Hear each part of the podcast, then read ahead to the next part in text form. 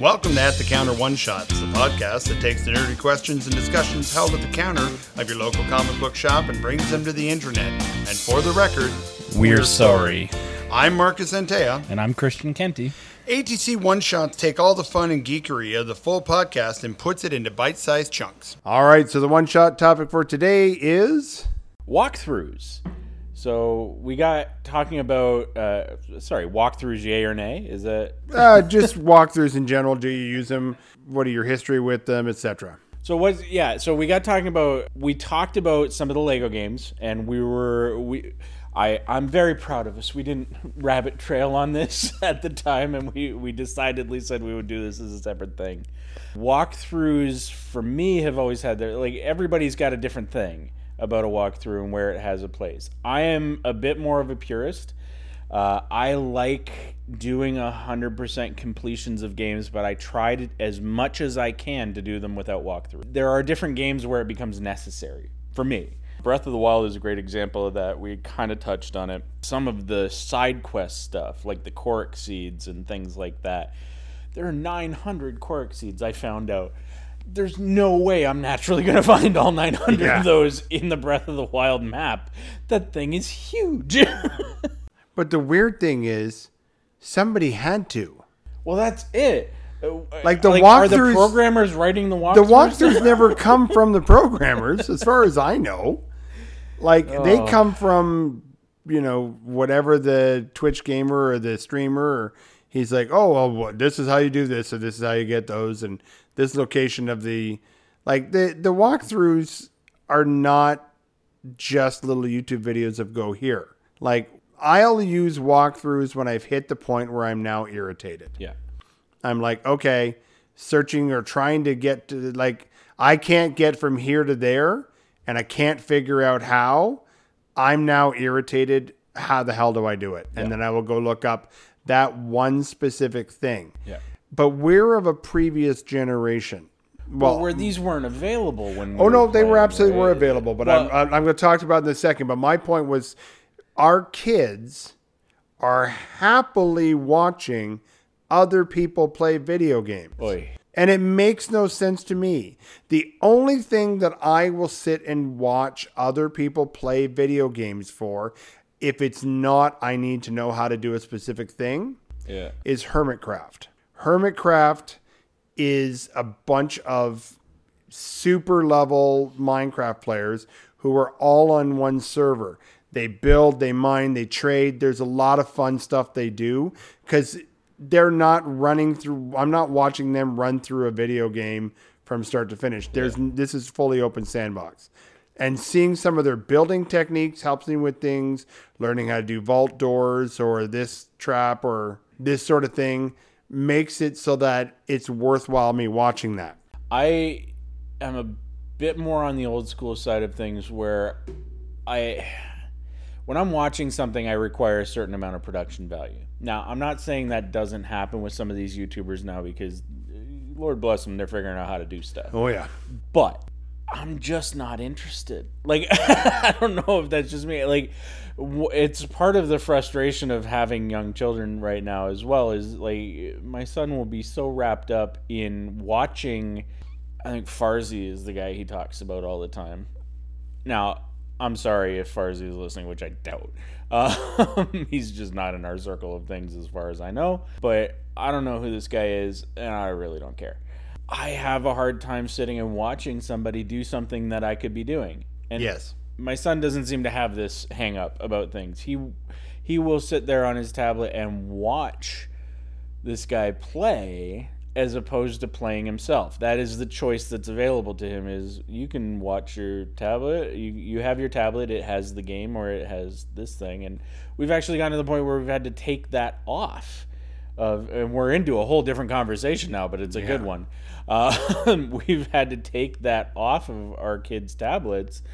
Is the YouTube channel on their tablets because they will just sit there and watch. And I'm like, okay, that's not the point of this machine. Like, Yeah. we bought it to have little dinky app games on it that you can get into video games and stuff. I'm cool with that, but we're it's just another TV screen to you. No, I'm not cool with this anymore, right? Because we don't need it. It's an unnecessary thing, and it just makes them grumpy. Especially when you take it away. Right. Well, that's it. It becomes this whole thing, and so we've we've now had this conversation about no YouTube. I I can't handle YouTube as a as a format of entertainment. YouTube to me is utility, right? I use it quite often, but it's when I'm stuck on something. So whether it's I'm building something in the shop and I can't figure out how to put it together, I find somebody who knows what to do and I watch them do it and then I do it, right? If I'm fixing the car, same thing. I need to know how the part goes in.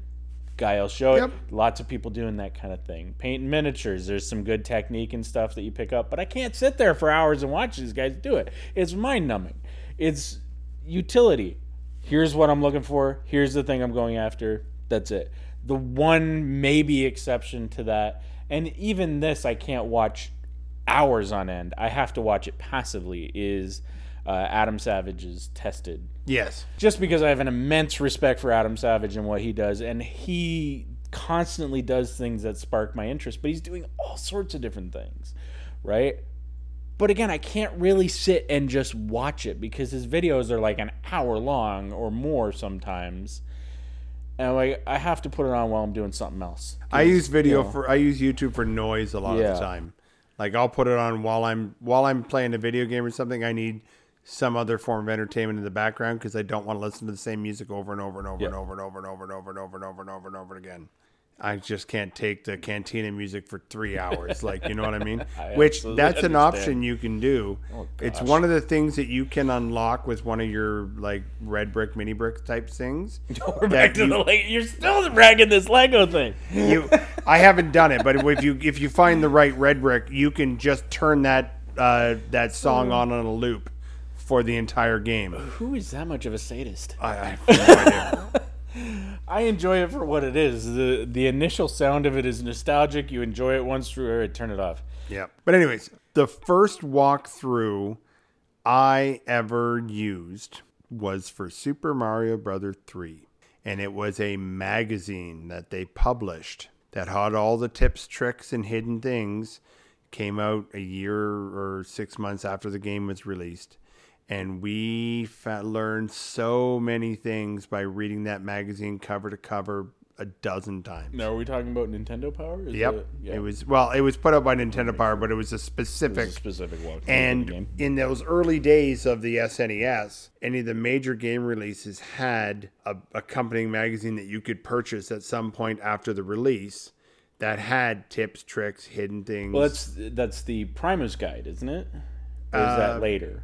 That's later. Okay. This was put out by Nintendo Power. Okay. And even then, it would show you what you needed to do, but it really didn't show you how to do it. Yeah. it would say, yeah, you know, jump up to the white brick up here and then hold it down. Well, how do you get up to the white brick? Well, you got to jump off a Koopa to get up there or a flying Koopa or whatever. So you you figure the extra stuff out on your own. So the first one was that. I think Metroid had one that I remember.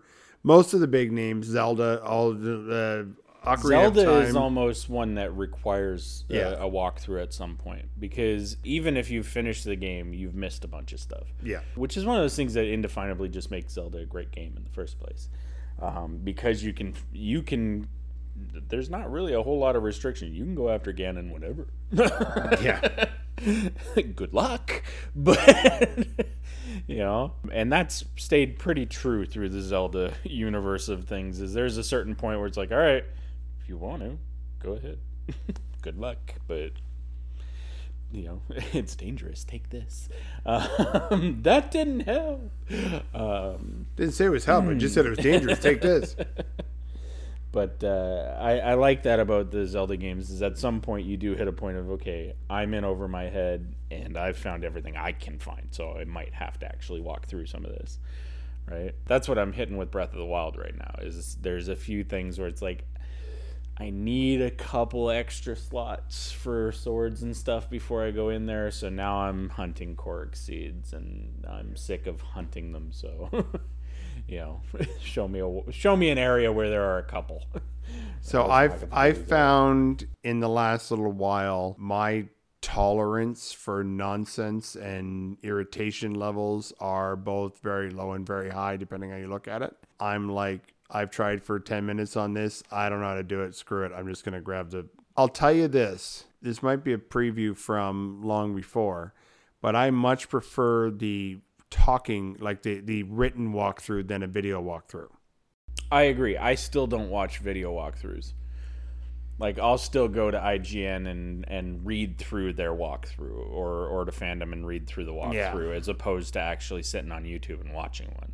And I find that IGN and those ones have really, really, really good Lego walkthroughs. I find I've I've not really been disappointed with IGN's walkthroughs. Yeah. right like they're they're concise enough but again with the written format too you're not physically watching somebody do it so there is still a learning curve to actually accomplishing right whereas when you watch a video walkthrough well you're seeing the moves exactly as they need to be done or as they you know this person who's done this has practiced right how many takes they've done before actually doing Right. the, the walkthrough cut um, so their their movements are very practiced, and so you're trying to then almost subconsciously trying to replicate that movement as opposed to, yeah, go do this, go do this, go do this, and get that thing. Then you're good, right? Where you're like, well, how do I do that? Oh, now I got to figure out how to do that and that and that, and then maybe I found the thing they're talking about, right? Written walkthroughs really only put you in the ballpark. Well, the other thing I like about the written walkthroughs is a lot of time they have a map. That I do enjoy. And I, I found that with uh, Assassin's Creed.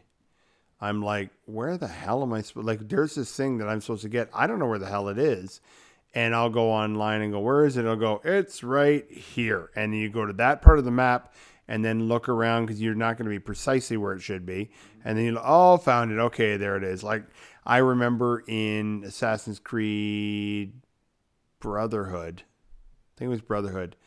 There was a shop I had to unlock, and it was up on top of a, a little cliff hill thing. Yeah, those ones. And I weird. could not, for the life of me, figure out how to get on the cliff. And it was bugging me. I tried for a good half hour. I'm like, ran from one end of the thing to the other, couldn't figure it out. Then eventually I learned that you had to go on to a different thing and then use a horse to jump over because you couldn't jump over. You had to have a horse. I'm like, are you kidding? I would never even imagine. to naturally try it. and figure that out is is remote. So? I'm like, this is stupid. I'm mad now.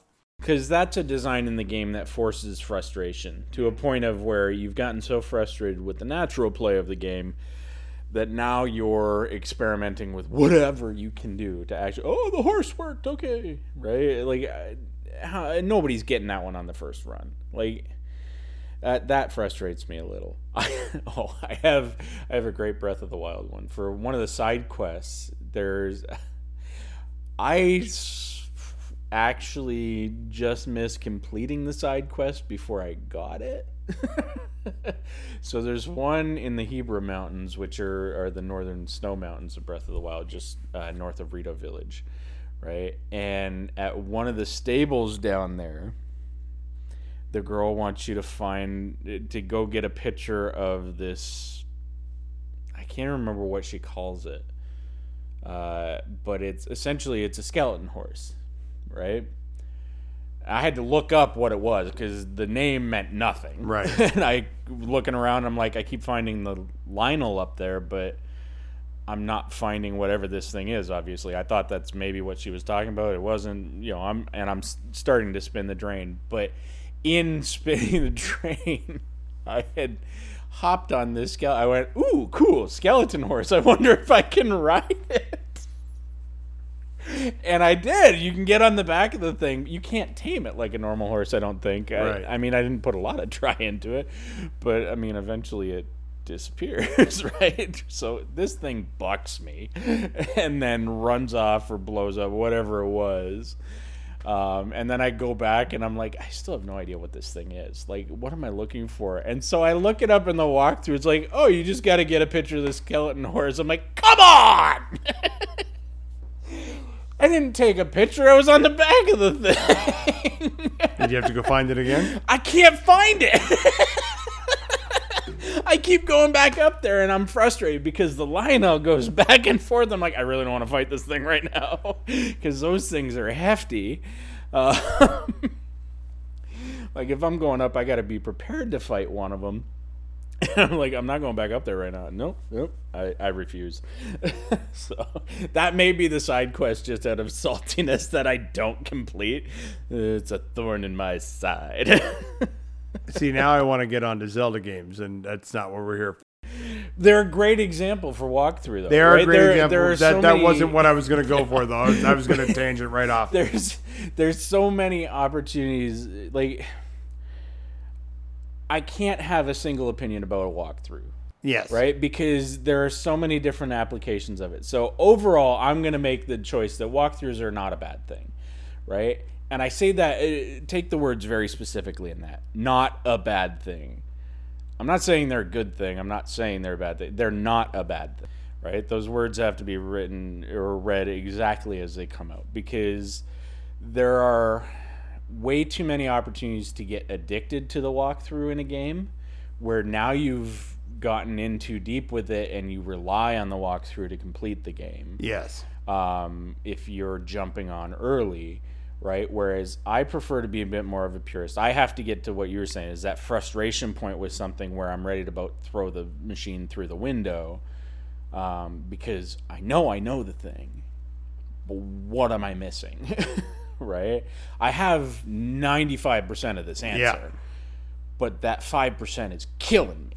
It's like when you do one of the unlock games and you finally get a hint and it goes, the hint is do this. And you're like, I've been doing that. Do you want the second hint? Like, "Mm, yes, give me the second hint. Well, you go for the hint, and yeah, it's obviously you know going in. You you you did the first one already. I know it. I'm automatically going to two on this, right?